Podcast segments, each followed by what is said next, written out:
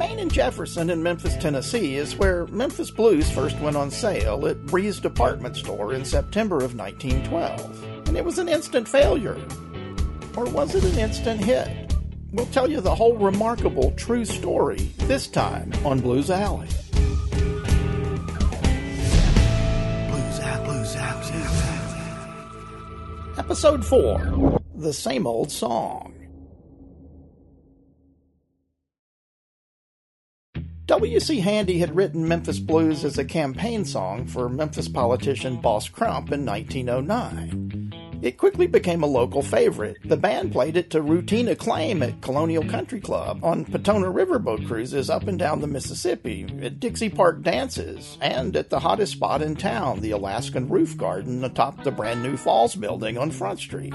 So it seemed like a no brainer to print up some copies and make a little money and that's just what Handy set out to do. In the summer of 1912, L.Z. Phillips, the manager of the music counter at Bry's Department Store in Memphis, agreed to put the sheet music of Memphis Blues on sale if Handy would front the cost of the printing. The day they sealed the deal, Handy and Phillips were joined by another man, Denver based composer and music publisher Theron C. Bennett. Bennett, a compact, stocky white man who had written St. Louis Tickle promoting the 1904 World's Fair, also owned a music publishing and distribution business, as well as the Dutch Mill Cafe in Denver, a music store slash hangout for local and touring musicians. Now, the day he met Handy, Bennett offered the composer nationwide distribution for his upcoming sheet music release of Memphis Blues. Handy jumped at the opportunity and made Bennett his sales representative. His first act was having Bennett arrange for the printing of Memphis Blues, which Handy would pay for on delivery. With national distribution arranged and the product ordered, it looked like things were off to a good start. On September 27, 1912, the copies of the song arrived and went on sale the next day at Bry's. Meanwhile, Handy was out scouring the other department stores in town trying to get them to carry the tune as well. He struck out at Lowenstein's and at Goldsmith's, both well established department stores in Memphis. Even his old friends at the OK Houck Piano Company turned him down, claiming their clientele wouldn't buy music composed by a black songwriter.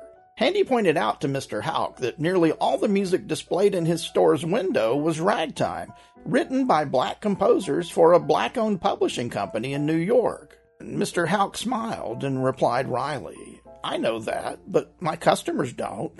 And that was the end of the conversation. Dejected, Handy returned to Bry's a few days later to check on sheet music sales there, and the news got even worse.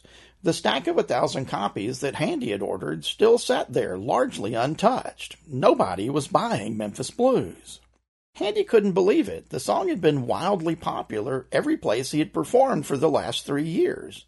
But according to Bennett and Phillips, customers complained that the piece was too hard to play. Handy's investment was a bust after all. So, with the stack of nearly a thousand unsold copies mocking his failure, Bennett made Handy an offer. He'd buy the Memphis Blues copyright and the printing plates for 50 bucks so Handy could at least make a small profit on his $33 investment. Looking at the stack of unsold copies and glad to get any return, Handy agreed to sell and handed over the receipt for the printing plates and all rights to the song except authorship. He had the foresight to keep his name on the piece. And to make things look better for Handy, Bennett even valued the sale at a $100, returning to Handy the remainder of the thousand copies of unsold sheet music valued at 5 cents each totaling another 50 bucks, bringing the total Handy received to a $100, on paper anyway. Of course, this gift completely ignored the fact that Handy had actually paid for those thousand copies himself. They were already his. But seeing no other viable option, Handy took the deal. A week or so later, on October 7, 1912, Bennett placed an order, again at Zimmerman & Sons Music Printers, for 10,000 copies of Memphis Blues, this time with the Bennett Publishing imprint on the cover. By September, he'd sold 50,000 copies, and vaudeville star George Honeyboy Evans was planning a vocal edition with a brand new lyric written by George A. Norton. George Norton, who also wrote Melancholy Baby, created a lyric that would prove he'd never been anywhere near Memphis or even listened to the style of music he was writing. The second verse awkwardly refers to a big bassoon, not an instrument present in your average blues band. But that didn't slow the tune down. With Norton's lyric in place, Bennett sold the song to New York music publisher Joe Morris for, quote, a small fortune. Three months after that, another 50,000 copies were ordered. Memphis Blues was a huge hit. But how the song had gone from failure to fortune in a couple of months was the million dollar question.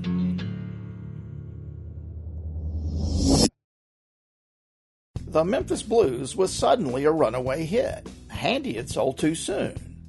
What he didn't know, and wouldn't find out until Bennett wrote him a letter confessing the details in 1933, is that it was all an elaborate plot, engineered to get Handy to sell Bennett the song by convincing him that Memphis Blues was a flop.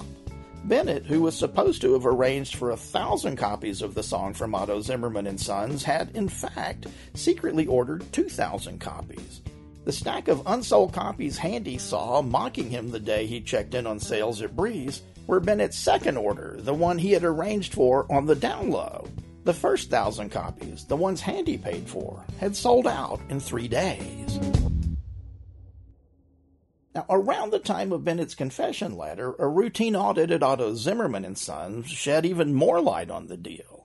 In what appears to be an intentional effort to hide the fact that the second order existed at all, Bennett arranged for the first thousand copies to be delivered express on September 27, 1912.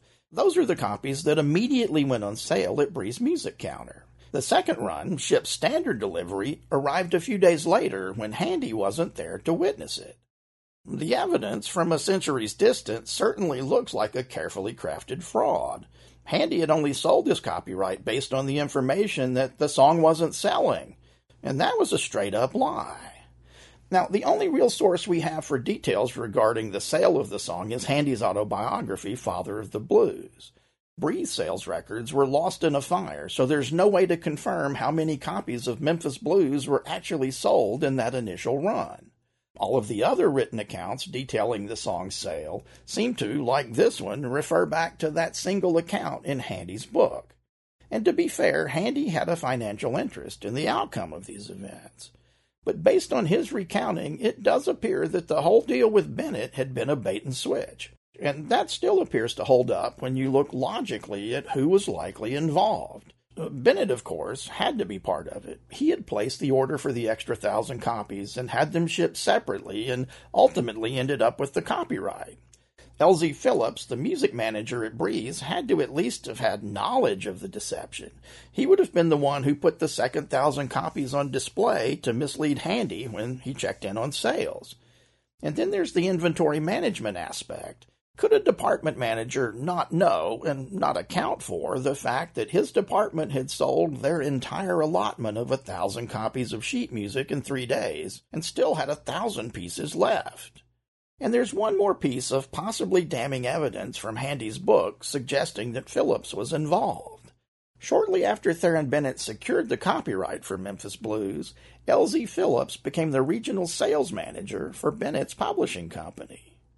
As for Bry's department store and the printers Otto Zimmerman and Sons, there's no evidence to suggest that they were aware of the deal. Both appear to simply be merchants doing business in good faith.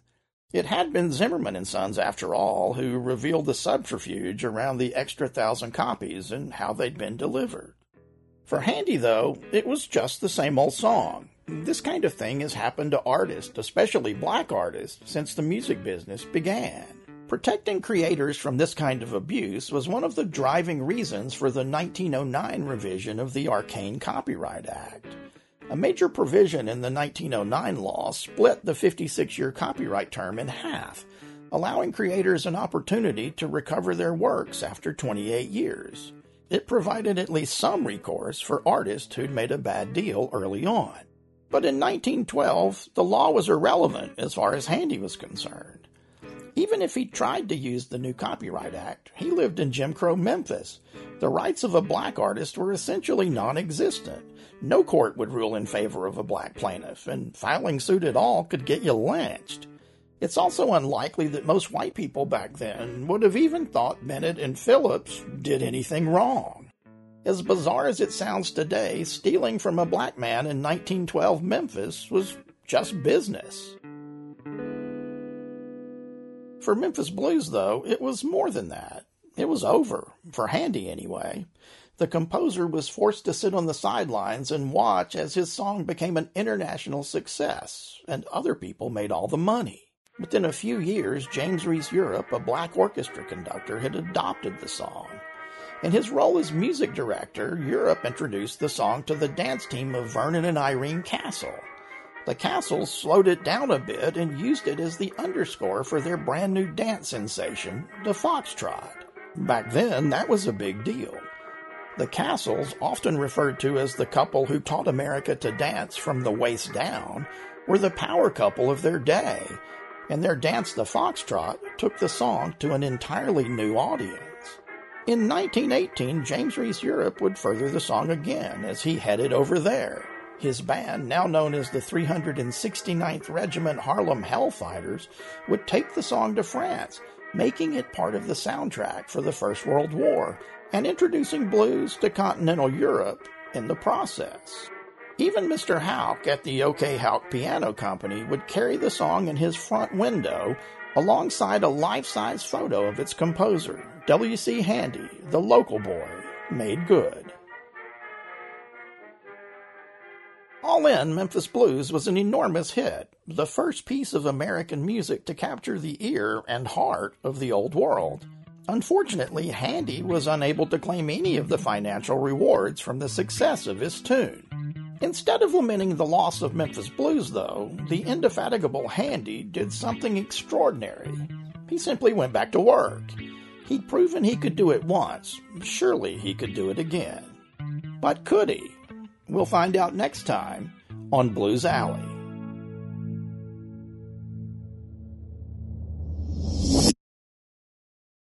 Thank you for listening to American Entertainment Works Blues Alley. If you're able to support us, you can buy us a coffee on Ko-fi. It's not expensive, and you'll be helping us tell more stories about American culture. That's ko-fi.com slash American Entertainment Works, all one word. You'll find a link to our Ko-fi page in the episode notes. American Entertainment Works is a not for profit corporation located in Nashville, Tennessee, so your contributions are tax deductible. The Blues Alley opening and closing themes were written by Uptown Al, as was this episode. Additional episode music was performed by the Cave Dwellers and AE Works recording artist Jim Holthouser. Bumper music was written and performed by Jonathan S. Anderson and Uptown Al. For a transcript and a list of sources for this episode, visit aeworks.org slash bluesalleysources. I'm your storyteller, Uptown Al. Thank you for listening to Blues Alley.